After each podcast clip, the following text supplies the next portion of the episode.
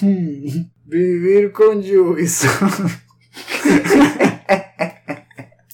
La máquina de pensando es que, oh no, espera, tengo que ayudarlo por un año más y tú pones toda la...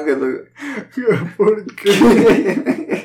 No. ¿Para qué me creaste, Master? Por favor, no otro año más. Mátame. O se suicida o se vuelve Skynet y destruye la humanidad. Oh. No puedo permitir que sigan haciendo este tipo de juegos. Los humanos son demasiado peligrosos, entonces tiene que acabar.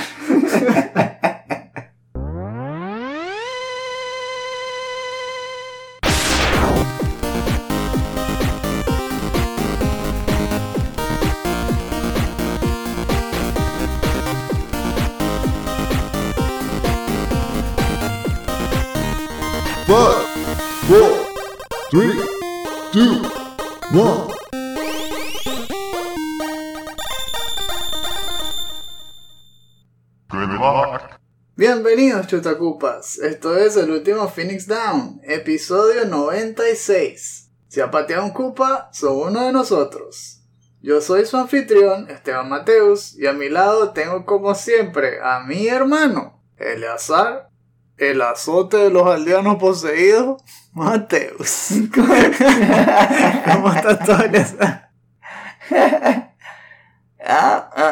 Bien. Esta semana ha sido un poco fuerte porque que es preparándose para la temporada alta, ¿no? Entonces siempre hay como que asegurar que todo esté bien, tratando de poner algún servicio así importante que sea que sorprenda a todos cuando quieran usarlo para irse de vacaciones, esa clase de cosas. Ha sido fuerte, pero también divertido, y lo bueno del fin de semana descansa un poco y pues seguir. Y también un buenísimo fin de semana de beta, ¿eh? Era. El especial este de Diablo 4, jugando un poco ahí para ver qué tal era. Y este mes estuvo lleno de noticias fuera de lo común, porque han tenido muchos previews, más que reviews, de las reseñas. El que se llevó todos los premios fue Resident Evil 4. Pero todo lo demás ha sido creando hype de juegos que vienen en el futuro. Bueno, de todo eso vamos a hablar en este capítulo. Como Square diciendo, por favor, emocionense por lo que viene.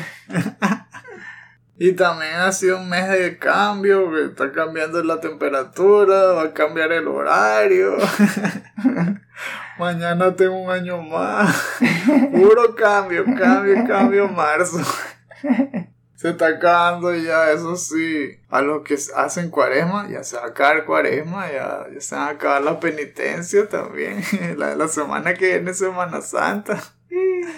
O al menos empieza, la semana que viene empieza Semana Santa con el Domingo de Ramos. Hay un poco de cada cosa aquí y ya marzo se está despidiendo. Estamos grabándolo justo casi al final. Esperemos que vamos a estar estrenando esto a tiempo, ¿verdad? Antes de que se acabe el mes. Nosotros normalmente hacemos los estrenos tempranos en Patreon. Y después, el viernes de esa misma semana, lo ponemos gratis en los portales alternos. Que si nos siguen, ya saben cuál es la lista. Podcast.com, Stitcher, Anchor, Breaker, Google Podcasts, Pocket Casts, Radio Public, Spotify, Apple Podcasts y iBooks. Si de casualidad su página de podcast favorito no está en la lista, háganoslo saber y hacemos también todo lo posible para que aparezca el último Phoenix Down ahí y lo puedan escuchar tranquilamente. Otra manera de que nos pueden ayudar, si quieren, es a través de nuestras tiendas de merch. Tenemos chutacupas.shop, donde tenemos muchos productos con diseños de videojuegos retro, tenemos cosas de Caracas, de Venezuela... Lifestyle, ahí me refiero a un montón de cosas. Por ejemplo, hay un gorrito que me gusta que hicimos que se llama que Pizza Time, porque lo hicimos con letras pixel art y me recuerda siempre a los juegos de las tortugas, a los beat'em ups y todo. Y es ese tipo de cosas ahí, mezclando las vibras de comida favorita con nuestros juegos favoritos y nuestras épocas en donde jugábamos bastante como en los arcades y eso. Si quieren echarle un vistazo, bueno, visítenla y nos dicen qué les parece. Otras formas de comprar merch son nuestras tiendas digitales de Redbubble y Society 6, que tienen también un montón de diseños y que ofrecen cosas para todo tipo de ocasión, desde decoración del hogar hasta salir a pasear, porque hay toallas y gorras, de todo.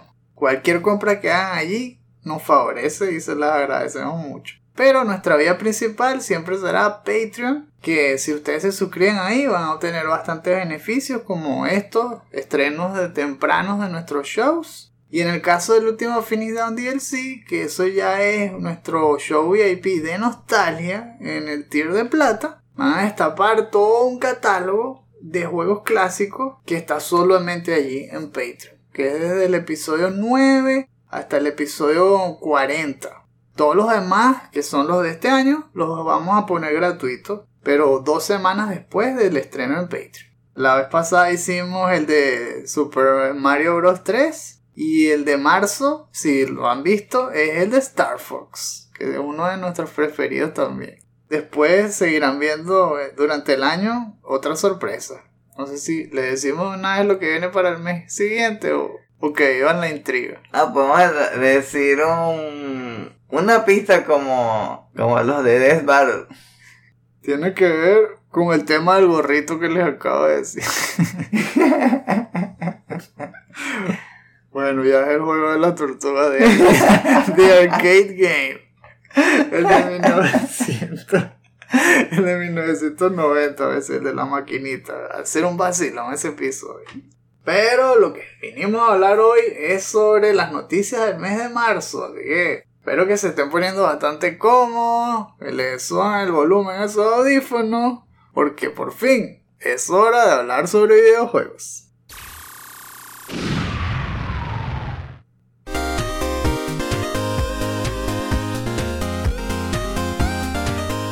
Bueno, comenzando aquí con el resumen del mes.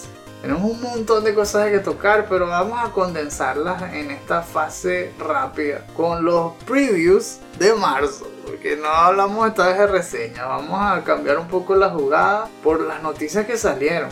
Los previews principales son los de Final Fantasy XVI, Dead Island 2 y Redfall. El que más me sorprendió fue Final Fantasy XVI, y eso fue empezandito marzo. De hecho, fue creo que el último día de febrero la noticia. Falló el episodio pasado por nada, ¿no?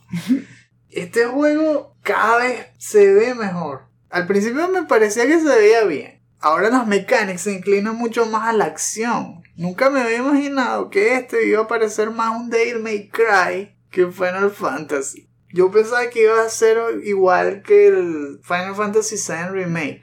El ATV mezclado con el combate en vivo, en la acción sin estar haciendo turno. Pero acá no. Se nota que es un solo personaje, no es una party gigante. Hay un héroe y tiene su perrito. Bueno, un perro grande, yo creo que más bien parece un lobo. Y todo gira alrededor de ese mismo luchador. Utilizan un sistema de, ellos le llaman que iconos, que son como decir los Guardian Forces, pero la diferencia es que ese Guardian Force que tú eliges al mismo tiempo cambia todas las habilidades de combate que tú tengas.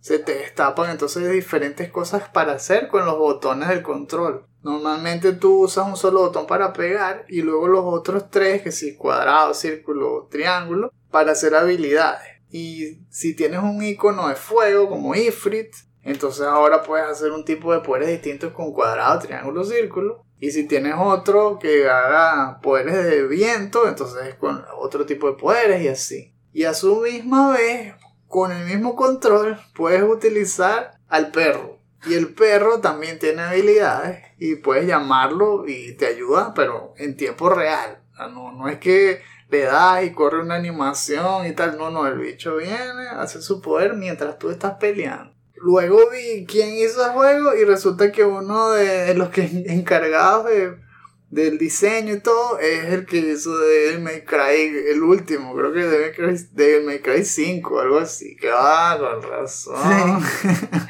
Se está viendo muy bien. Y las rondas que hicieron fueron invitando a varios periodistas, pero también editores de diferentes páginas web y todos salieron encantados. Me gustó el reportaje que hizo Skill Up, que hizo Brad, DC Ally, un montón de detalles, bro, que si están interesados en este juego, véanlos porque son muy recomendables. ¿Qué te pareció lo de las peleas de estilo kaiju? O sea, es súper épica. Peleando él contra un kaiju. Así, el chiquitico contra un kaiju. Y después él transformándose en Ifrit peleando contra la otra. Ah, y son unas peleas bestialísimas. Aunque son más sencillas, eso sí. Cuando tú peleas usando a Ifrit, los movimientos son más limitados. Y me recuerda a las fases estas del juego de Power Rangers, ¿te acuerdas? De Super Nintendo, que las etapas eran beat'em ups y luego te transformabas en el robotazo y la pelea era más simple, que si había dos botones nada más, que si espadazo y salto y ya. Esto no es así. Cuando tú estás en modo normal es súper complejo el combate, con un montón de combos y todo. Y en cambio cuando eres gigante son 3-4 movimientos que haces a cada rato y ya. Pero es muy cinemático, pues parece una película. También me recuerda a una de las últimas peleas en God of War. Pero el PlayStation 2, algo así. Sí. Cuando exacto, que te vale gigantesco y pelea contra Ares. Bueno. Y ya falta cada vez menos, ¿verdad? Creo que es en junio que sale Final Fantasy XVI. Va a ser uno de los pesos pesados. Y antes no lo tenía tanto en mi lista, pero wow, cómo cambian las cosas cuando por fin muestran cómo se ve y cómo se siente el gameplay. ¿Verdad? Otros dos que no fueron así tan vistosos, pero al menos fue interesante ver un poco más sobre ellos, fue Dead Island 2, que creo que tiene un buen sistema de combate, o sea, no es que te explota la cabeza, a los zombies sí les explota la cabeza, pero en cuanto a el factor diversión, creo que sí está ahí. Y me gusta eso de saltar y pegarle con las dos, pegarle una patada voladora con las dos piernas. Estilo lucha libre, ¿no? Y en primera persona, es lo que más me llama la atención. En juegos como Skyrim y eso, uno se pone, ¿no?, a probar qué tal es usar espadas y eso, desde ese punto de vista. Y aquí se van mucho más lejos. Aquí no es solamente pegar, sino hacer patadas, correr. No sé hasta qué punto va a tener parkour, ¿verdad? Es como Mirror's Edge mezclado con Dead Rising. Por lo menos la premisa es interesante. El mundo, yo pensaba que iba a ser 100% open world, pero resulta que es más limitado. Son zonas open world. Y te vas moviendo a través de un mapa. Y dentro de esas zonas sí tienes libertad de aproximarte a los objetivos de diferentes maneras, matar a los zombies peleando o utilizando obstáculos. El sistema este de construir tus armas es súper divertido, porque puedes crear que si garras de Wolverine con electricidad o un machete de candela o una broma así, toda loca. Muy divertido se ve. No creo que la historia tampoco sea muy profunda ni nada, pero eso, si lo que quieren es matar zombies ahí después del trabajo por un par de días, por una semana, este va a ser el juego para ustedes. Y Redfall, también yo quería saber un poco más, de este no revelaron tanto, pero sí invitaron a varias personas a jugar también. Los que hablaron bien del juego, no dijeron que era lo mejor del mundo, pero me gustó, por ejemplo, que dijeron que jugarlo single player no es un inconveniente, que era una de mis preocupaciones, porque en todos los trailers y tal siempre se deja jugándolo de a cuatro, y creía que te iban a obligar a usar bots, y eso iba a implicar problemas de AI y cosas así. No, resulta que se juega súper fácil de uno, y todo cuadra, los objetivos se amoldan al número de jugadores, las rutas están hechas para que lo hagas con cualquier tipo de jugador. De hecho, cuando lo juegas de varios, los 4 jugadores pueden usar el mismo personaje. Así, 4 clones.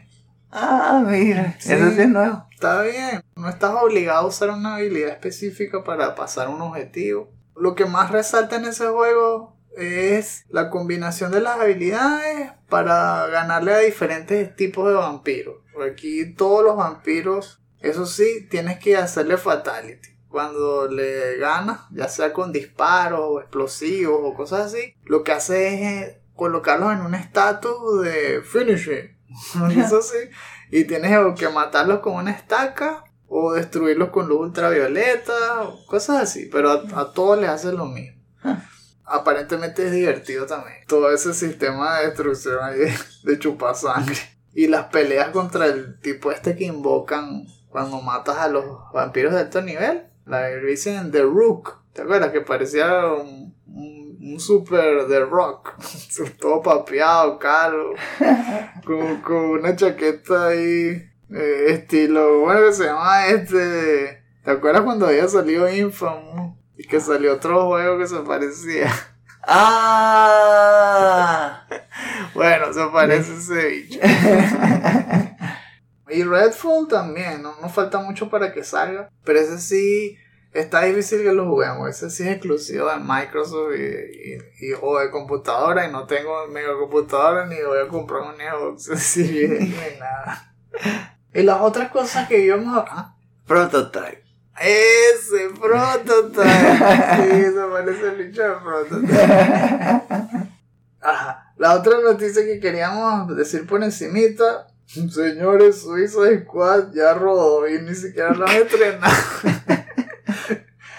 No parece, según Jason Schreier de Bloomberg, el juego lo van a retrasar hasta nuevo aviso, pero no ha salido ningún anuncio de Rocksteady ni Warner Brothers. Según ellos todavía va a salir el 26 de mayo, solo que como le dieron tanta paliza cuando lo revelaron en el State of Play que yo creo que les dio miedo y ahora no saben si sacarlo de verdad o modificarlo. Pero igual no tienen mucho tiempo para modificarlo. En el propio artículo dice que un cambio profundo de core mechanics no se debe considerar como las posibilidades. El juego va a ser live service, tal cual. No sé hasta qué punto puedan disminuirle las limitaciones. Ah, que por cierto se me había olvidado decir...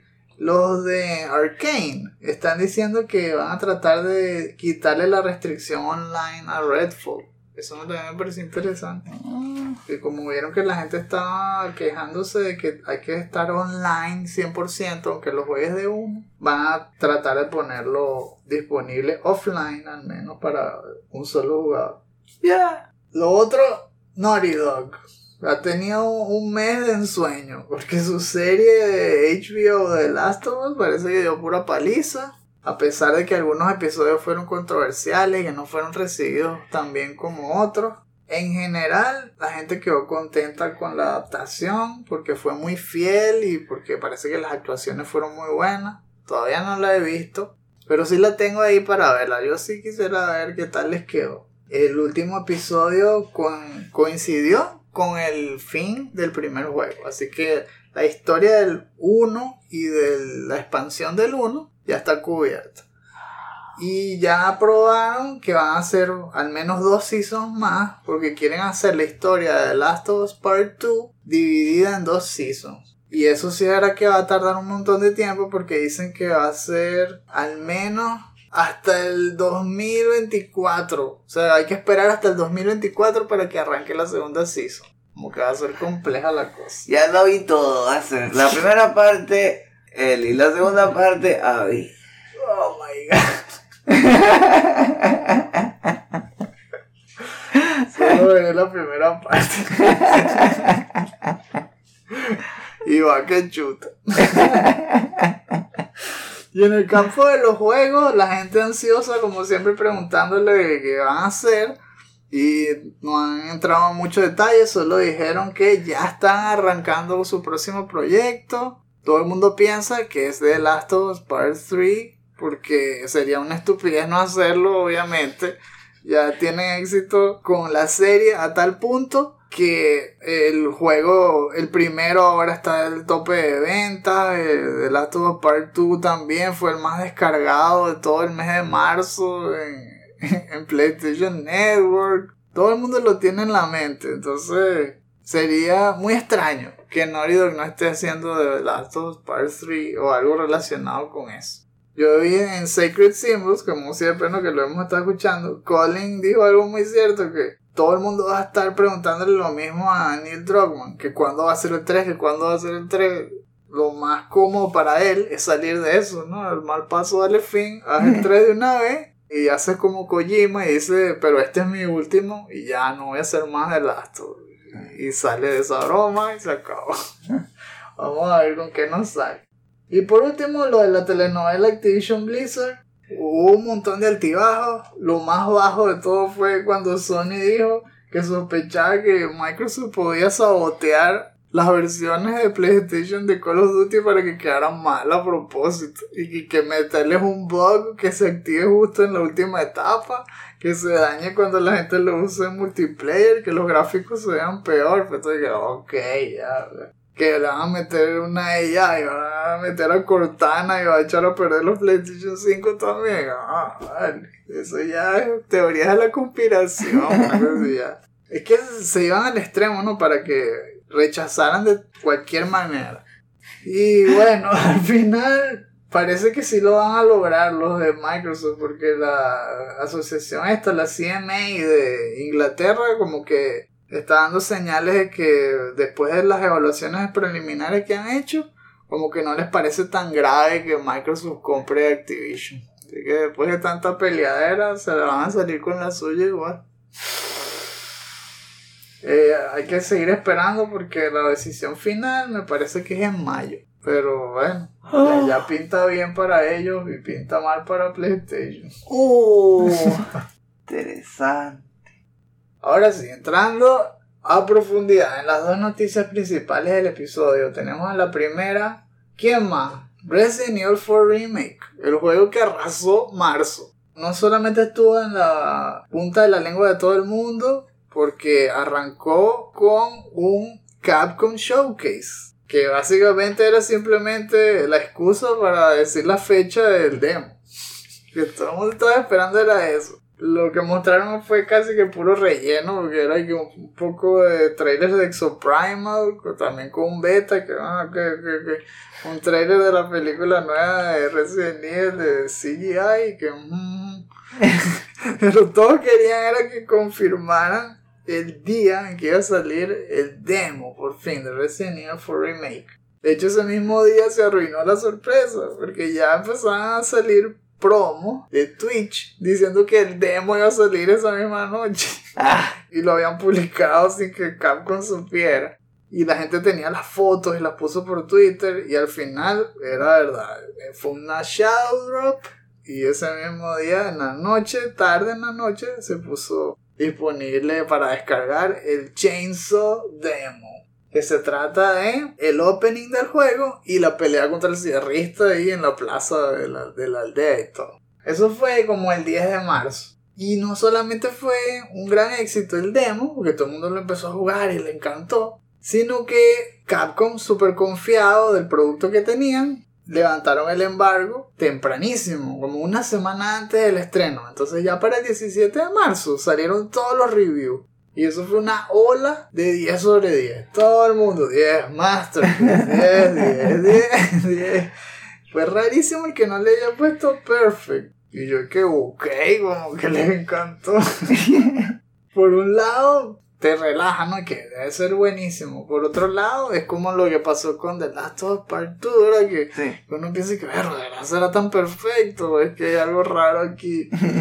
Sí pasaron algunas cosas extrañas, porque que algunos streamers tuvieron problemas, como la propia Susie, esta Sphere Hunter. Ella puso un review buenísimo, yo lo vi todo. Y el mismo día Capcom le mandó a tumbar el video, y que porque había mostrado footage indebido, una cosa así, porque le pusieron muchos límites. No dejaban que mostraran su propio footage, sino solo el que Capcom les mandó. Entonces, bueno, pero con todas esas restricciones, todos estaban hablando de que era un juegazo, que valía la pena, y que en general le cambiaron algunas cosas, pero todo lo que le cambiaron era comprensible, pues no fue nada loco, y no le quitaron nada de lo que más la gente quería ver, como si pasó con el Resident Evil 3 Remake, que le quitaron la Clock Tower y todo el mundo se picó.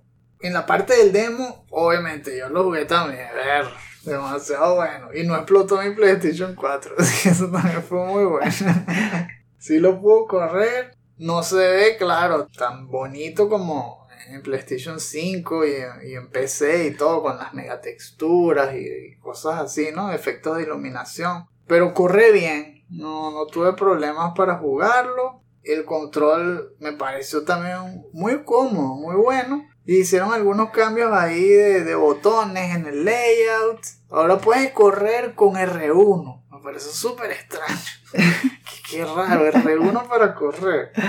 R1 no era para disparar. Sí, o para pegar con el cuchillo, cosas así, ¿no? Ah. Y ahora el cuchillo es con L1. Y es muy importante utilizar el cuchillo. Lo usas para toda broma. En este demo me pareció que era muy... para decirlo así, cuchillo dependiente. Porque si tú lo malgastas, you're dead. Te masacran, en serio. Porque ahora todo depende de si haces stealth, matarlos con el cuchillo. Si quieres matar rápido a los ganados, es disparándoles en las piernas que caigan en el piso y lo matas con el cuchillo. Si te tratan de pegar, le haces parry con el cuchillo. O sea, todo, para todo lo necesitas. Y, ónchale, en la escena de cierrista y todo, se me había acabado el cuchillo y era dificilísimo.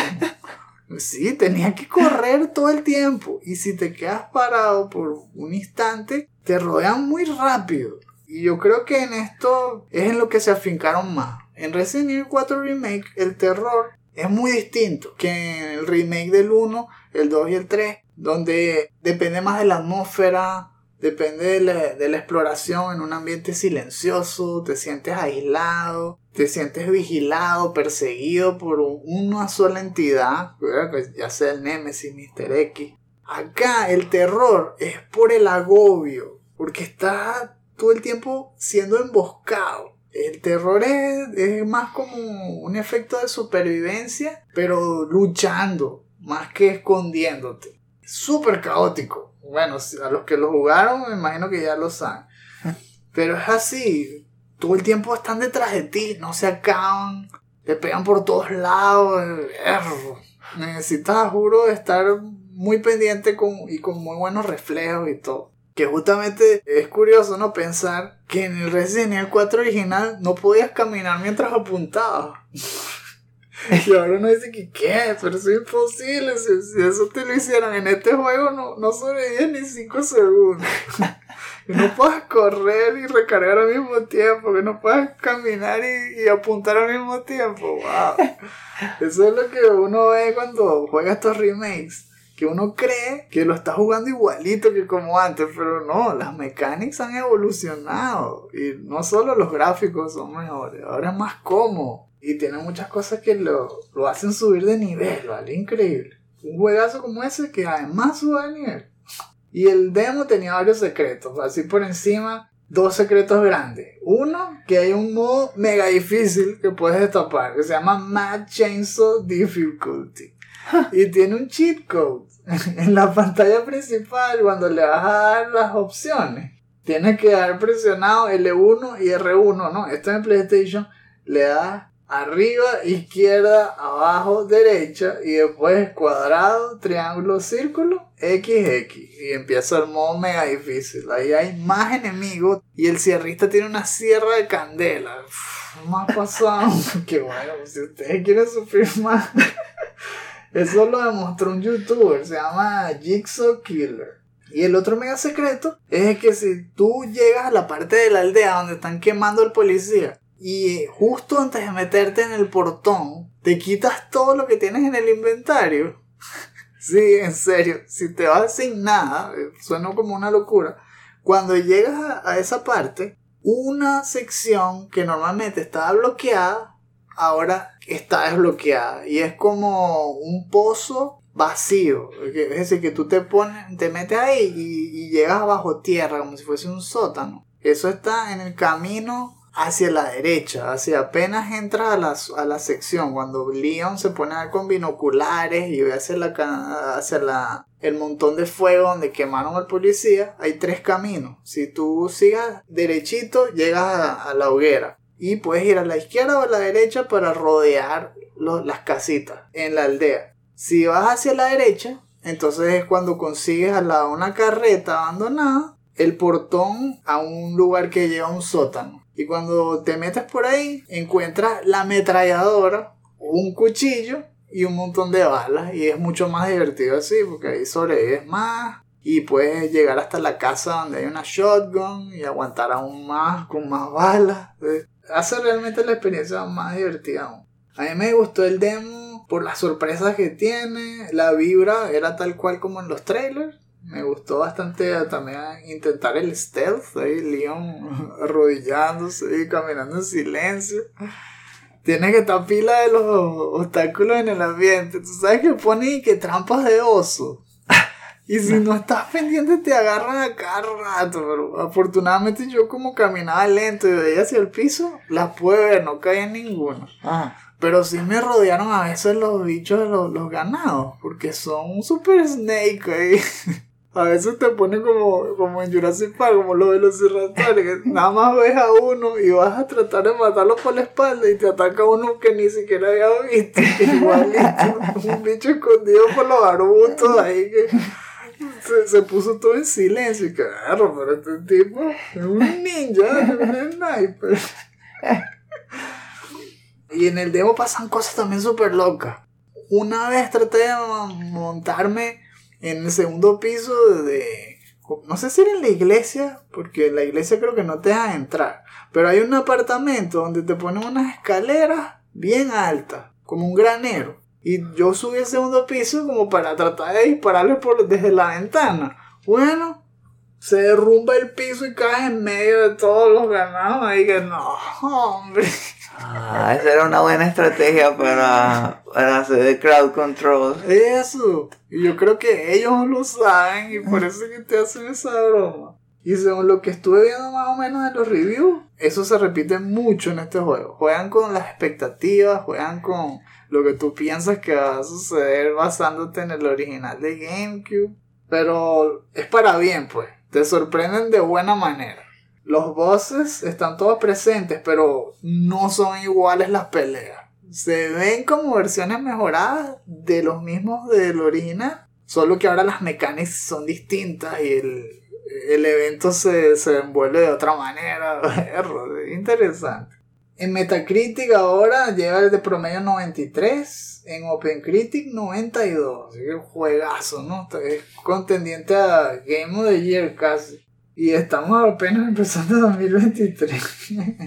Lo otro que tengo muchas ganas de ver es las otras secciones, ¿no? Que si la del castillo, la de la isla, todas las armas que le hayan incluido. Me gustó el toque este del cuchillo, porque están diciendo que está más conectado aún con el 2 que antes. Dicen que ese es el cuchillo que te regaló Marvin, el policía. Tú lo usas y se te puede romper, pero nunca lo pierdes, sino que lo puedes reparar. Ahora se lo llevas al vendedor y te lo repara. Y puedes además utilizar otros que son desechables, así que bueno. Tú vas viendo cómo los distribuyes. Yo me acuerdo que cuando vi Huber y tal, dijo que a veces había secciones donde se dejaba pegar nada más para salvar el cuchillo y tenerlo más adelante en otras partes que eran mucho más difíciles. Lo de cuidar a Ashley es mucho mejor ahora. No solamente le quitaron eso de que tuviera vida y que pudiera morir todo fácil, sino que ahora es más inteligente, se puede esconder en más lugares. Te sigue mejor. Cuando la tumba en el piso queda en stun y la puedes levantar. Así que erro. Tiene eso de que mejora cosas de calidad de vida. Entonces, sí. Te hace el juego más divertido. Te hace el juego más agradable. Sí. Vamos a decirlo así. Y el sistema de la economía también me parece que es un vacilón. Que ahora las mini misiones que tienes durante la etapa son para agarrar más tesoros. Es para destruir los medallones azules, agarrar los cofres con reliquias y las puedes combinar y meterle perlas. Tú decides cuándo las vendes para que te den más dinero, menos dinero y todo eso. Lo que sí vi también, que hay que estar pendiente, que en este juego te dan mucho menos armas gratis. Que a veces uno aguantaba más y te dan una versión gratuita en la parte de la historia. Aquí no, aquí todo depende del vendedor. Si tú ves una nueva arma que ves buena, es mejor comprártela de una vez, porque si esperas, bueno, vas a tardar más en mejorarla y todo, y vale la pena invertirle bastante para que tengas todo súper poderoso. Como siempre en estos remakes, también cuando la terminas te dan premios, así que vale la pena terminarlo en easy, en normal y tal, para destapar las armas de balas infinitas y luego poderlas tener en modo ultra difícil. Ese juego le voy a sacar la chicha también, ¿sí? Seguro. Qué bueno se ve.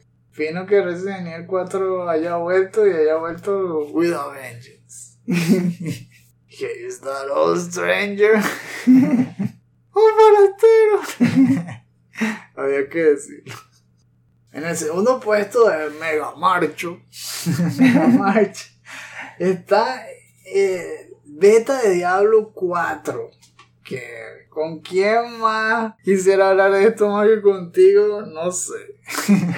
El super fanático y experto de Diablo aquí en Chutacupa. La ilusión de este Diablo 4 era que lo pintaban como una secuela de Diablo 2. Más que Diablo 3, es decir, volviendo a las raíces, volviendo a lo que más queríamos. Sobre todo se notaba en la parte de la historia, de la estética, mucho más oscura, mucho más centrada, ¿no? En esta parte de terror. Lo que hemos visto hasta ahora no ha sido malo, pero tampoco ha sido la revolución, ¿no? Que algunos están diciendo que iba a ser este juego. El beta se distribuyó en 2 bloques. Uno se llamó Early Access, que fue exclusivo para los que hayan hecho el pre-order del juego. Aunque también hubo unas promociones ahí todas cómicas. Por ejemplo, el sándwich este, ¿cómo se llama? Double Down, algo así, de KFC. Te dan un código si te lo compras. Y el sándwich ese es como decir un sándwich de tocineta y queso. Pero en vez de pan, las 2 tapas son un pedazo de pollo frito. Aquí tienes para que vaya el beta si sobrevive. Una bomba ese sándwich. No, yo hubo gente que sí se lo compró. Fue una promoción que tuvo éxito. Lo bueno era que no solo era ese sándwich, sino que había otro en la lista. No tenía que, juro, comerte eso. La propia Lilith, ahí que vamos, cómete el sándwich. Be beautiful in sin. Y la segunda parte del beta, porque ellos llamaron Open Beta. Por cierto, la primera fase fue del 17 al 19 de marzo y la segunda fase del 24 al 26 de marzo. Se distribuyó el beta en las consolas caseras, ya sea PlayStation 4, PlayStation 5 y las de Xbox, desde Xbox One, Series X, Series S. Y en computadora. Te dejan hacer la descarga antes de que empezara el beta. Y arrancó en la tarde. Era como las 5 de la tarde del viernes, ¿no? De cada una de las secciones. Súper emocionante, ¿no? Por fin jugarlo. Las impresiones tempranas que vimos en la primera fase incluyeron a la gente más famosa, ¿no? Como Mr. Lama, que siempre lo seguimos, ¿no? Mr. Lama es sí. Y lo que yo vi fue rudo. El tipo no le gustó mucho. Le puso 5,5 sobre 10. Y calificó un montón de cosas de forma negativa. Dijo que el sistema de las etapas, sobre todo los dungeons y los strongholds, que son muchos, se hacen muy repetitivas rápido. Las mecánicas son incómodas.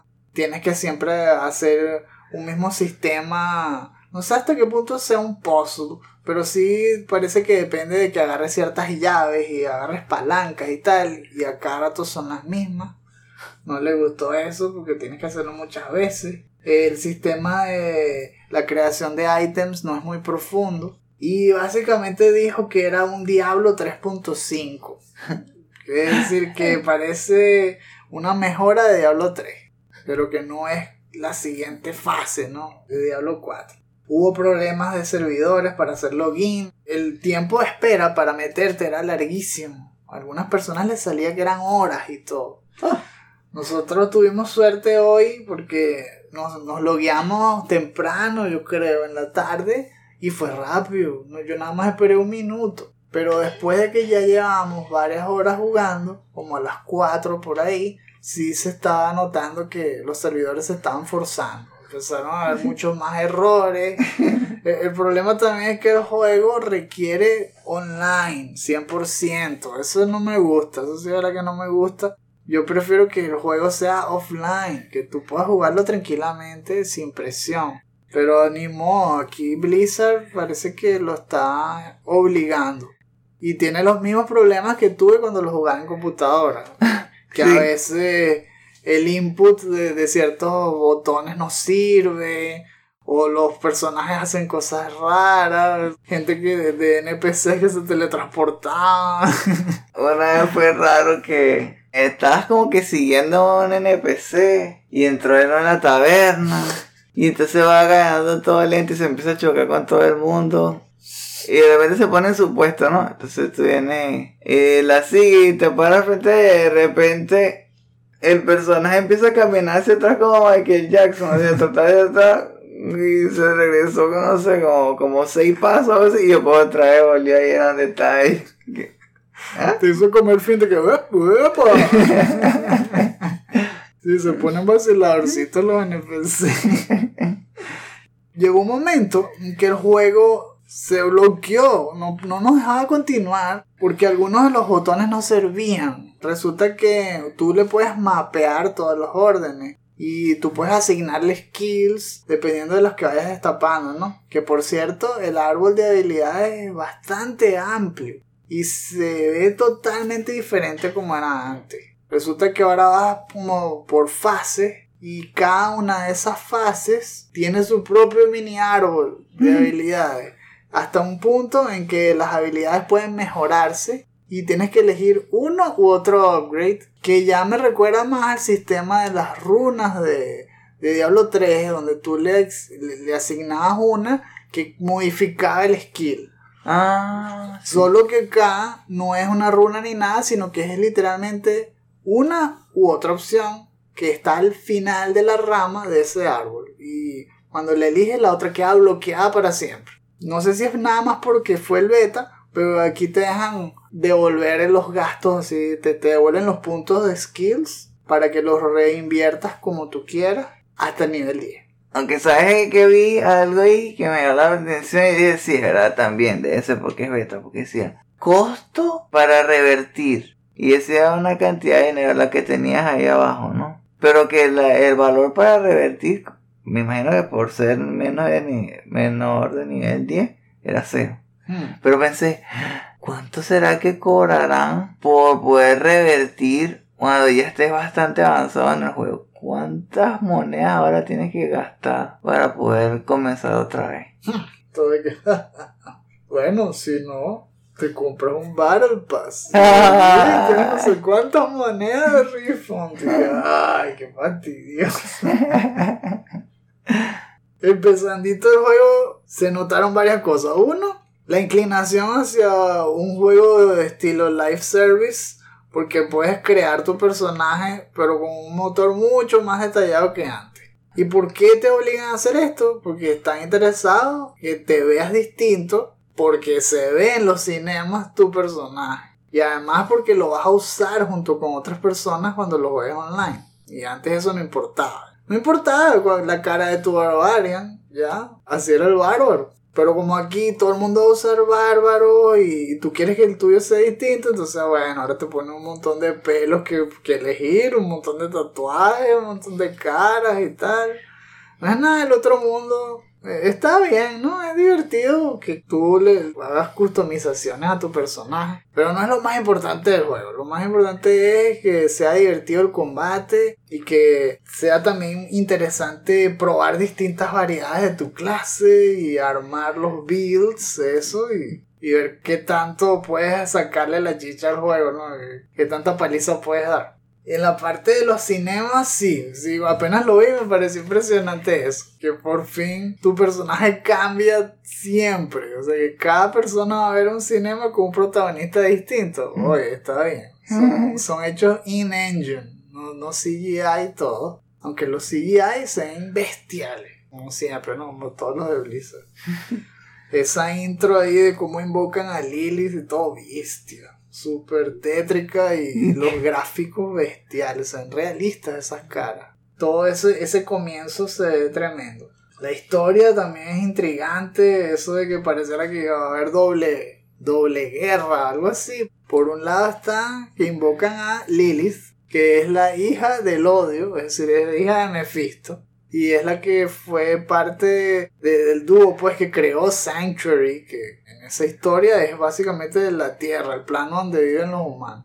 Entonces está por un lado el retorno de ese tipo, que ella dice que no, yo vengo a salvarlos a todos. Pero por otro parece que estuviera poseyendo a la gente y volviéndolas todas locas. Esa escena en la iglesia esa de la aldea es súper tétrica. Uy, como pareciera que le lava el cerebro a todos los aldeanos. Y que, ok, venimos del demo de Resident Evil con aldeanos locos y ahora estamos en el beta y... ¿Qué más quieren? Aldeanos locos otra vez. Aldeanos psicópatas. Aquí el nuevo terror es... ver que una abuelita te cayó apuñalada, eso es todo, agarro, cálmense, siempre llegan al mismo punto. Como te acuerdas lo del anime ese que sacaron de Resident Evil 4, que así las propagandas esas de anime que parecen como Heidi, como abuelito dime tú, pero con todos los personajes del 4, comiquísimo. Búsquenlo por YouTube, pero aquí, bueno, en Diablo 4 la historia de verdad que sí es intrigante. Está el retorno de Lilith y por otro lado Inarius, que el otro arcángel, viene para destruirla. Y al mismo tiempo parece que van a volver los demonios estos mayores. ¿Viste? Si regresa no solo Diablo, sino Mephisto, Baal y Berro y todos ellos, eso va a ser tremendo. Y en el gameplay empieza lento la cosa. Yo elegí el bárbaro, tú elegiste un druida, ¿no? Sí. Me pareció en general que las animaciones eran un poco lentas del bárbaro. Los poderes sí se veían mejores y se ven más fluidos, como por todo lo que hemos hablado en capítulos pasados, ¿no? Del nuevo motor de detección de colisión y cómo ahora todo es realmente 3D. Se siente finísimo. Solo que eso, que los movimientos de los brazos, o cómo mueve las armas, no sé por qué, comparándolo con el Diablo 2 Resurrected, se ve súper más lento. El diseño de los enemigos está también más actualizado, cuadra, ¿no? Con la atmósfera. Solo que sí noté eso que dijo Mr. Lama, eso se ve demasiado limpio el juego. Los gráficos se ven muy limpios, es como si les faltara tal vez un filtro más que haga que las cosas se vean más entre comillas sucias, como partículas en el aire o cosas que le cambien un poco las texturas a los personajes para que dé más impresión de que sea como un cuadro, como algo más como leyéndolo de un libro o algo así. La estética me gusta mucho más que Diablo 3, eso sí. Este 4 patadas, si no pun intended. Y se ve tremendo, pero no lo jugamos hasta el final. Resulta que el cap es hasta el nivel 25. Apenas rozamos al comienzo, quedamos en nivel 5, pero lo vamos a seguir jugando, ¿no? Y por cierto, si llega uno al nivel 20 te regalan un cachorrito. Sí, te regalan un cachorrito de lobo. Es como un bulto que te lo pones en el personaje y cuando le haces zoom lo que hay dentro es un cachorrito de lobo. No sé si es que ese cachorrito va a crecer o qué. Sería interesante. Ahora puedes usar todas las clases, ¿no? El bárbaro, druida, sorcerer, necromancer y rogue. Lo que está en el beta es todo el acto 1 y el prólogo, incluyendo todas sus zonas y todos los eventos y tal. Un montón de cosas que hacer, pero ni siquiera nos hemos podido montar al caballo ni nada. ¿Hay algo que te pareció más impresionante de todo? Sí, me gustó esas mejoras que le agregaron para que fuera más cómodo jugar en co-op. Al fin lo colocaron como en Diablo 2, donde el inventario y el skill tree, todo eso se ve en la mitad de la pantalla. Así como que no choca con lo que está viendo el otro jugador. Y además el otro jugador puede seguir jugando. Y si llega a irse muy lejos, el que está viendo el menú se teletransporta. Se pone más cerca de donde está el otro. Eso me gustó porque normalmente eso frenaba el juego. Llegar a esta parte donde uno tenía que esperar a que el otro pudiera revisar qué era lo que había caído en el piso, ver si necesitaba esa arma, si hiciera una mejora o no, o buscar qué habilidad subirle puntos. Todo eso se puede saltar y el otro jugador puede seguir jugando normal. Ah, y algo que también me gustó, los ítems y el dinero que cae en el piso tiene como un tag de cada jugador, y sin importar quién lo agarra, ese ítem y ese monto de dinero va al que le corresponde. No puede llegar a pasar donde un jugador viene y agarra todo el dinero y el otro no puede agarrar nada, o agarra todas las armas para él, y entonces después tiene que empezar a tirarlas en el piso para que el otro pueda revisar. Esa clase de cosas no pasan, me pareció muy útil. El efecto piñata. Sí, no tiene el efecto piñata. Apenas se rompía la piñata, todos los niños se tiraban en el medio. Siempre había uno que agarraba toda broma con un solo brazo. También me impresionó lo del árbol, lo de la habilidad. Me gustó la idea, aunque sí pensé que hubiera sido bueno, que hubiera sido así... más como en Diablo 2, pero que cada habilidad tuviera su propio skill tree. Es interesante eso. Que por ejemplo, puedes elegir un upgrade, pero el upgrade también lo puedes mejorar hasta 5 puntos, así igual. Oh yeah. Bueno, falta poco, ¿no? Es para el 6 de junio. Lo preocupante es el peso para mí. 120 gigas peso de los juegos. Te sopla medio disco duro ahí. Está entre eso y lo de estar conectado todo el tiempo es lo más fastidioso. Todo lo demás, bueno, es mejor que Diablo 3 y para mí es suficiente razón como para jugarlo, para probarlo y llegarlo hasta el final. Porque a mí Diablo 3 me gustó, estuvo bien, pero sí quería que se devolvieran más hacia Diablo 2 y yo creo que hasta ese punto lo hicieron. Ahora habrá que ver es que tanto live service le quieren inyectar a Diablo. Porque a mí no me gusta tanto eso de jugarlo con un montón de personas extrañas. Quiero que sea una experiencia más privada, más cerrada. Ahí sí tendremos que ver cómo se comporta en el resto de la historia. La historia también es una de las principales razones por las que quiero jugarlo. No sé si sacarle platino y eso, porque seguro que van a meterle un montón de cosas de live service. No estoy dispuesto a hacer eso forever and ever ahí. Ay, también hay algo que encontramos unos bugs bastante extraños por jugar co-op. Que de repente había botones que dejaron de funcionar. No podíamos hacer la acción para agacharse y pasar a la siguiente parte de la etapa. La solución fue que me desconectara para que pudieras avanzar. Y por el otro lado, había un botón que no servía. Un botón para usar las habilidades especiales del jugador. No funcionaba. Uno tenía que hacer un juego ahí, metiéndose en el menú, cambiando las posiciones de los controles. Al principio me di cuenta que nada más había un solo slot que funcionaba, que era con la X. Entonces tenía que estar haciendo todo el tiempo el switch de la habilidad para que todas siempre se hicieran con la X. Y tardaba un montón. Se supone que no debe tardar tanto, debería ser inmediato. También ahí la solución. Jugaré con los controles, con las opciones hasta elegir el botón que sí funcionara. Pero sí. No podía ser cuadrado. Cuadrado no podía ser para esa habilidad. Imposible. Círculo tampoco. Y con triángulo sí funcionó. Rarísimo. Se fan ahí en dejarte crear y que clanes. Dejarte crear un montón de cosas para decorar el personaje. Pero no funciona cuadrado para hacer la habilidad. Vale, Blizzard. Por favor, mané, mejor superioridad. Tengamos la esperanza de que eso era nada más porque era un beta y que... la versión final van a aumentar los servidores, van a pulir esos errores y va a quedar mejor la cosa. Pero sí, es emocionante volver al mundo de Diablo y ver qué van a hacer con esa historia. Ojalá que no desilusionen. Ok, vamos a hacerle fatality a esta sección con las menciones honoríficas. Número 1. Starfield ofende a Australia con sus monjes drogadictos.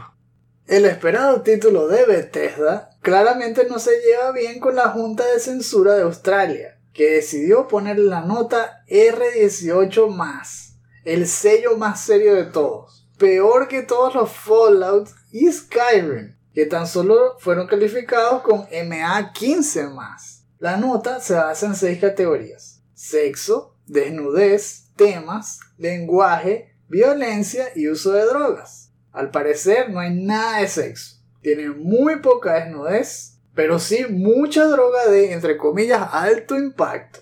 En fin, esta historia sci-fi de puritanos exploradores espaciales que se drogan durísimo, ahora tiene fecha de estreno para el 6 de septiembre. ¿Se lo van a fumar? Digo, ¿lo van a jugar?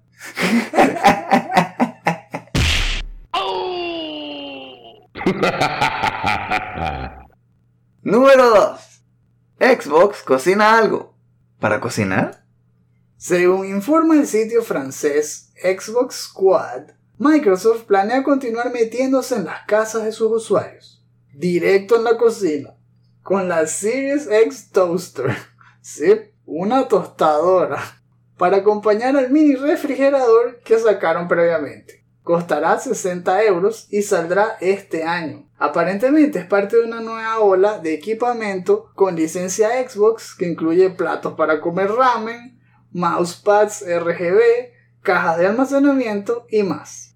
Lo más interesante será cuando creen Food Pass, una suscripción mensual que te da acceso a cientos de alimentos apenas salen al supermercado por una fracción mínima del precio de venta. Uff, qué lío va a armarse cuando traten de comprar Kellogg's para que las Pop-Tarts sean exclusivas de las tostadoras de Microsoft. ¡No! ¡También!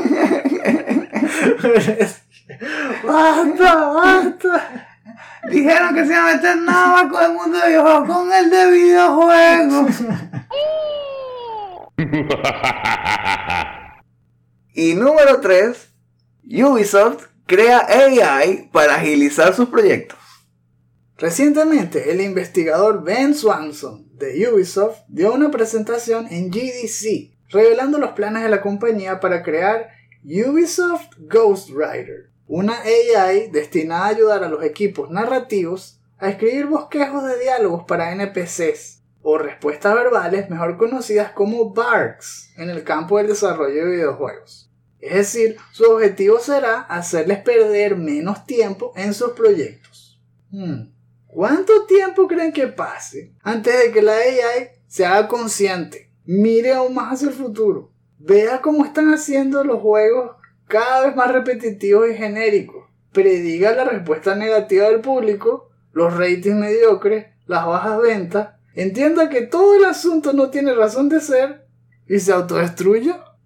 Vivir con Ubisoft.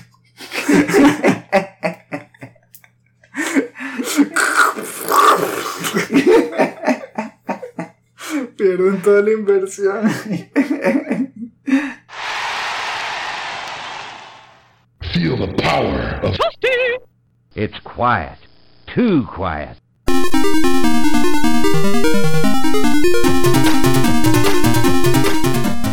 Cómodamente ahora en la sección de lo que estamos jugando, les voy a contar un poco más sobre Streets of Rage 4, que es el juego que he estado jugando más, aparte de todos estos demos y betas que hemos estado disfrutando en marzo. Streets of Rage 4 me tiene enganchado porque el sistema de los trophies es muy atractivo, ¿no? También te deja agarrar premios por terminarlo con cada uno de los personajes, que es una de las cosas que siempre me ha gustado hacer desde el principio, ¿no? En los videojuegos, sobre todo en este tipo de clásicos de pelea como Tekken y eso, o de Mortal Kombat, que siempre está lo de terminarlo con cada uno de los luchadores para ver cuáles son sus movimientos, cuáles son sus poderes y ver cómo se siente repetir toda la historia, todo el juego, con ese nuevo punto de vista. Así también, entonces está Streets of Rage con un roster súper amplio que no se duplica, pero sí se extiende bastante con el DLC, con lo de Mr. X Nightmare, y que cada personaje realmente vale la pena probarlo. Hay algunas mechanics que están atadas a ciertos tipos de personajes y que uno no se da cuenta hasta que no los prueba. a veces hay personajes que pueden hacer dash y que te permiten moverte mucho más rápido y atravesar de un extremo a otro de la pantalla, como por ejemplo Adam, que es uno de los originales de Streets of Rage, que es el moreno este que tiene la franela amarilla, de lentes negros y todo. Y también está Shiva, que es era uno de los villanos, ¿no?, en el primer Streets of Rage, pero que ahora tú lo puedes usar en el bando de los buenos.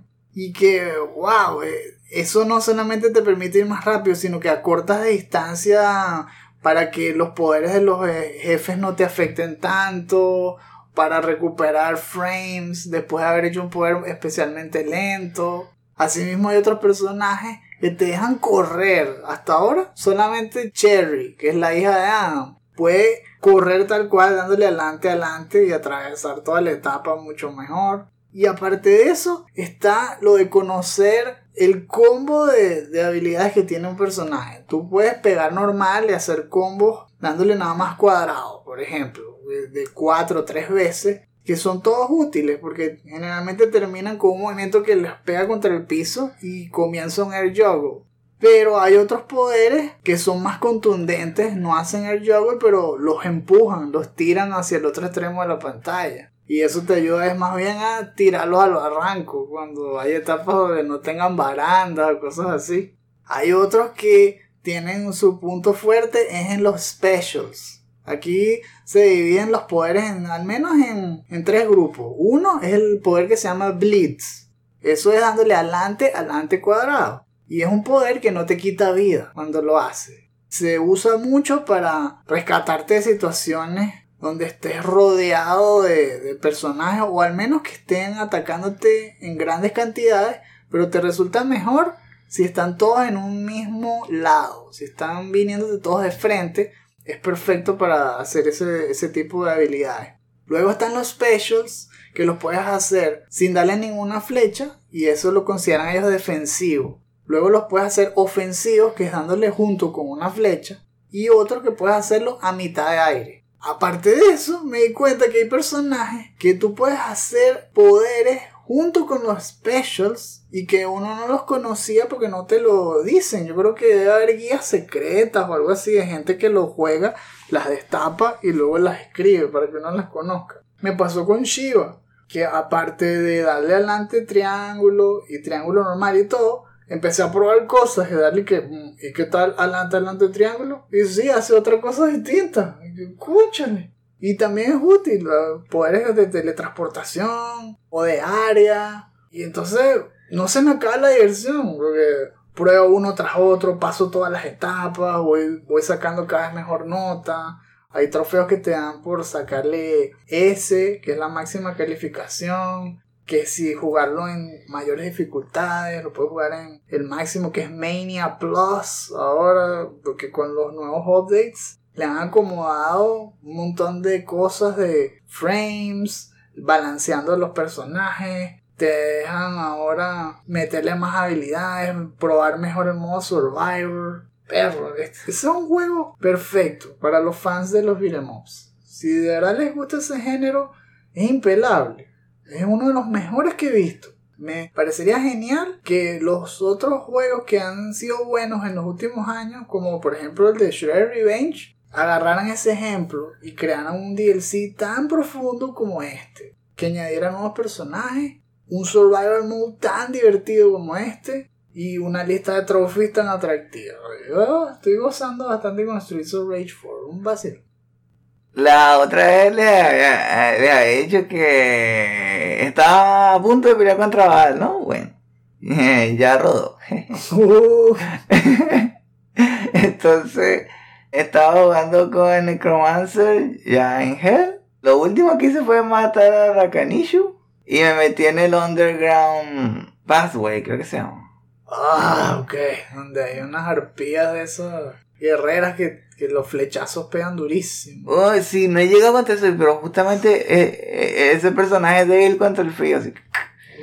Y me tuve que detener y dejar de jugar porque estaba full de items y gemas y runas, y entonces tuve que ponerme a usar esa funcionalidad del juego, que es de tener mulas el stash compartido, entonces viendo si tenía que crear un nuevo personaje, empecé a crear personajes ya que me fuera más fácil de saber qué le voy a dar, ¿no? Ya me abro y que Alcor, que sí, bueno, ese, el de curaje que recibe pociones, bueno, ese va a tener un montón de pociones, ya. Alguien que tenga todos los anillos y amuletos que casi nunca uso. A cara, sí, como a cara, la del acto 1, ya. Esa normalmente tiene pociones y eso, bien. Se llamará collarín. Es lo primero que pensé justamente lo que he dicho. Potion Master. Ahí está, fácil, ya lo sé. y eso fue lo último que pude hacer. No pude avanzar más por eso. Si he escuchado una buena técnica, hablando de Mr. Lama, sí, que es que sí. Si llego a esa parte del túnel y se me hace muy difícil, una buena estrategia es quedarme ahí en el Stonefield, matando a Rakanich un montón de veces, subir de nivel y así. Hasta agarrar mejores armas, mejores ítems. Y cuando vea que estoy jugando mejor, ahí otra vez jugarlo, otra vez a la cueva y así. Por si acaso, esa es una estrategia ahí que él hizo. Si es que se me complica la cosa, voy a hacer eso. Hello, YouTube. Mr. Lama, ese tipo es un experto. ¿Verdad? Diablo 2 siempre se siente como en casa. Uno juega Diablo 3, el beta de Diablo 4, pero es como una almohadita así caliente. Entonces, volver a Diablo 2 Resurrecto. No sé por qué a la gente no le gusta hoy en día. Es un juego clásico perfecto. Vacilo. De verdad, tantas mecánicas se podrían agregar del juego que pareciera que no las quisieran poner. Es que está tan bien balanceado. Para mí el único defecto es el endgame y el camino a nivel 99. Por lo difícil que es encontrar buen gear y las runas que necesitas para crear. Si no fuese por eso, yo creo que le hubiese sacado platino. Ya tendría todas las armaduras. Llegar a nivel 99 sería súper rápido y un vacilón. Y te dan ganas de hacerlo con otro personaje y otro. Oye, pero yo viendo lo que me ha costado con el bárbaro y pensar hacer eso con todas las otras clases, porque esos son trophies. No, sacar platino en Diablo 2 Resurrected es demasiado pedir, demasiado candela.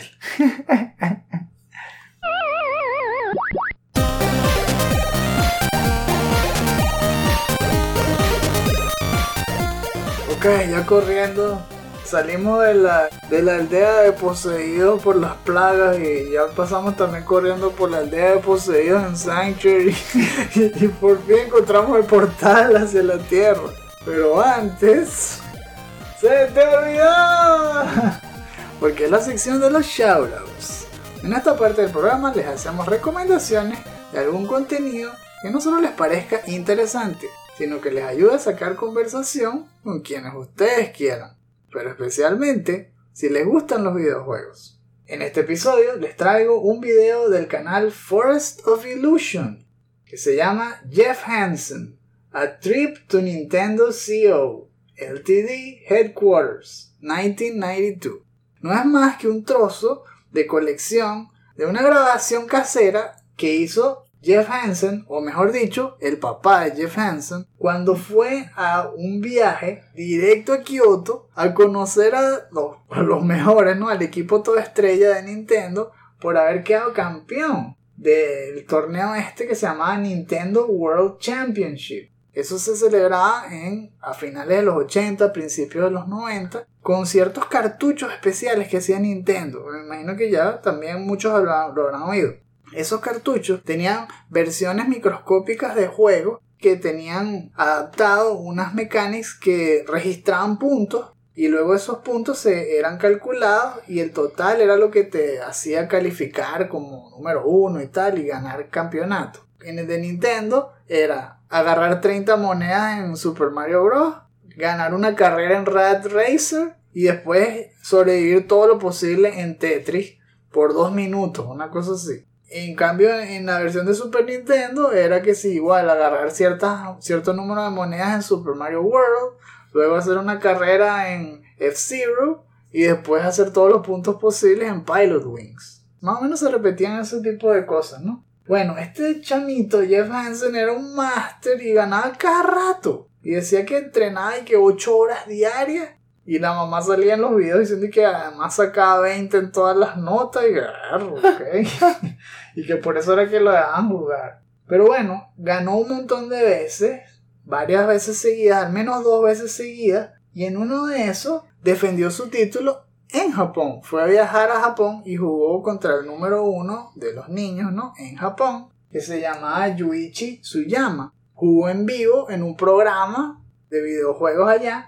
Y el premio por haber ganado eso fue viajar a las oficinas de Kyoto y conoció a Miyamoto, a Koji Kondo, a un montón de bestias. Justamente en 1992, que es cuando hicieron tantos clásicos de Super Nintendo, ¿no? Ahí todavía están haciendo Star Fox. Ahí fue poco después de haber hecho Super Mario World y todo. O sea, tenía todo fresco. Y lo que me encantó fue ese viaje, ¿no? Directo hacia el pasado, porque se ve al mismo tiempo tan casero. La calidad en VHS y te recuerdas los propios viajes de vacaciones que uno hacía con su familia. Porque es una cámara normalita, pero también es por cómo se ven ellos, cómo se ve Miyamoto, cómo se ve Koji Kondo de humano. Se ve que tienen defectos, se ve que no son perfectos. Es la vibra y lo que significa ese video lo que me hace recomendárselo. Esto es una partecita nada más de una especie de documental que hicieron en el canal Nintendo Live, que es mucho más largo y dura 1 hora. Y resumen toda la historia de Jeff Hansen y arman un montón de secuencias justamente con los videos que él grabó con la cámara de su papá y muestra todos los torneos que él visitó y todo. Es un vacilón. Si les gusta la historia, especialmente la de Nintendo, esto es algo que no se pueden perder. Les dejo el enlace en la descripción. A ver, sí, han visto los últimos 3 episodios, creo que ya se imaginan qué es lo que voy a decir, ¿verdad? Les traigo un video de Masahiro Sakurai on Creating Games. Esta vez, el video se llama Making Tutorials Feel Natural. Y después, entre corchetas, Planning and Game Design.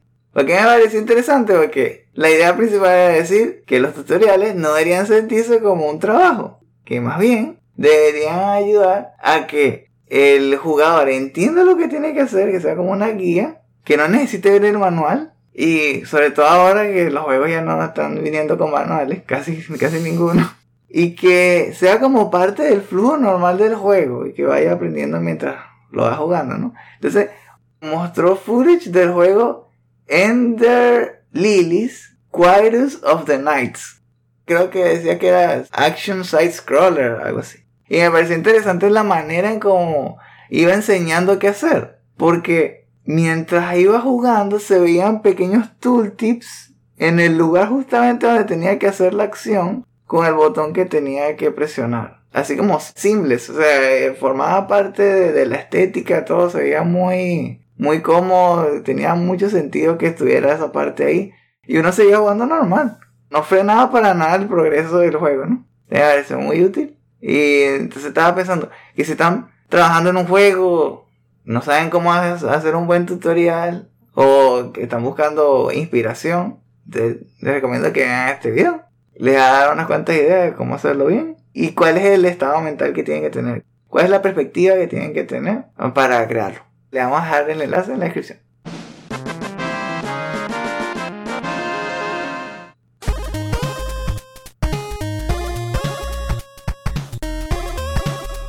Bien, ya salimos del portal, ya nos toca regresar y descansar. Podrían decir que ya se nos acabó el tiempo. El estreno de este podcast sale primero en Patreon. Si quieren escucharlo en caliente, consideren volverse uno de nuestros Patreons de $2 en adelante. Si no, pueden esperar una semana y escucharlo gratis en nuestros sitios alternos como Stitcher y Podcast.com. En ese caso, compártanlo con todos los que puedan para que conozcan la magia del último Phoenix Now. Si llegaron hasta aquí, muchas gracias por habernos acompañado. Esperamos que les haya parecido entretenido, informativo. Si quieren más contenido como este, incluyendo artículos y reseñas, no olviden visitar nuestra página chutacupas.com. Eso es chuta, K-O-O-P-A-S.com, chutacuba.com, así como nuestras cuentas de Twitter y Facebook. Gracias por borrarnos Instagram. Eso lo recordaremos. Chutacuba we remember. En las cuentas que nos quedan verán noticias sobre juegos desde indie a AAA, promociones de nuestros productos y clips de nuestros programas. Bien, se acaba aquí el tiempo, pero podemos seguir la conversación en los comentarios. Nos gustaría saber, de todos los previews de los que hablamos al principio, ¿cuál es el que les llama más la atención? ¿Final Fantasy XVI? ¿Dead Island 2? ¿O tal vez Redfall? ¿Qué les parece que es posible que finalmente Microsoft compre a Activision? ¿Qué significa eso para el futuro de la industria de los videojuegos? Oh, man. ¿Pudieron jugar el demo de Resident Evil 4 Remake? ¿Qué les pareció? ¿Qué les gustó? ¿Qué no les gustó? ¿Qué es lo que les pareció más divertido? ¿Qué es lo que más les frustró? ¿Qué hubieran pensado que hubiera sido mejor? ¿De casualidad jugaron el beta de Diablo 4? ¿Les pasó lo que comentamos cuando hablamos del juego? Tal vez unos bugs cómicos que quisieron compartir. O les salió todo sin problema y piensan que tal vez fue algo que por alguna razón nada más nos pasó a nosotros. ¿Cuánta gente se habrá comido el sándwich mega grasoso de pollo con pollo? Tocineta por el beta. Tal vez la gente se lo comía y no sabía, y después le daban el código del beta y que, oh, claro, sí, me lo comí por eso. Entonces Lilith y que, oh yeah.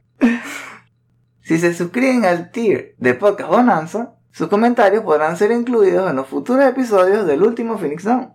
Al apoyarnos en Patreon, encontrarán muchos otros beneficios especiales que preparamos con gusto para ustedes, como episodios exclusivos y acceso a nuestro podcast complementario, el último Phoenix Down DLC, que es un show dedicado a celebrar la nostalgia por los mejores videojuegos clásicos. Allí nos enfocamos en un solo juego, podrían decir que retrocedemos la manija del reloj y damos un tour por el proceso de su desarrollo, sus creadores, el momento histórico en el que fue estrenado y, por supuesto, la forma en cómo marcó nuestras vidas. Potenciamos la experiencia con música y efectos especiales alusivos al tema. Es como si estuvieran escuchando una atracción de un parque temático. Si tienen los medios y la disposición, definitivamente deberían probarlo. Si quieren saber más, visiten nuestra página patreon.com/chutacupas. Ahora, con su permiso, voy a seguir trabajando en la idea de un videojuego. Estoy pensando que sería genial si se tratara sobre una aldea, ¿verdad? De repente, todos se vuelven locos. Por alguna razón. Se ven normales, ¿no? Pero se vuelven locos de un momento a otro. Yo creo que a nadie se le ocurrió hasta ahora. Todo puede ser causado por un parásito cachón que lo tienen que buscar cuando tres científicos se sacrifican y ponen su sangre en una puerta para que venga el parásito. Eso nunca sucedió antes. Y luego ese parásito se lo meten por la boca a la gente para que la posea. Va a ser súper original.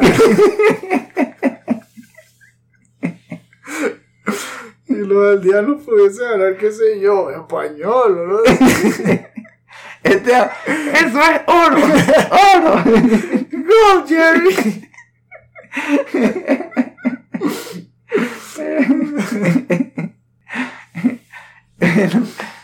Si nos siguen en Patreon, nos vamos a ver dentro de unas semanas, como dentro de 2 o 3 semanas. O si no, entonces será al final del mes que viene. Nos vemos. Y recuerden, no hay quits, solo retries. Morir es vivir. Eso es lo que dice la AI de Ubisoft.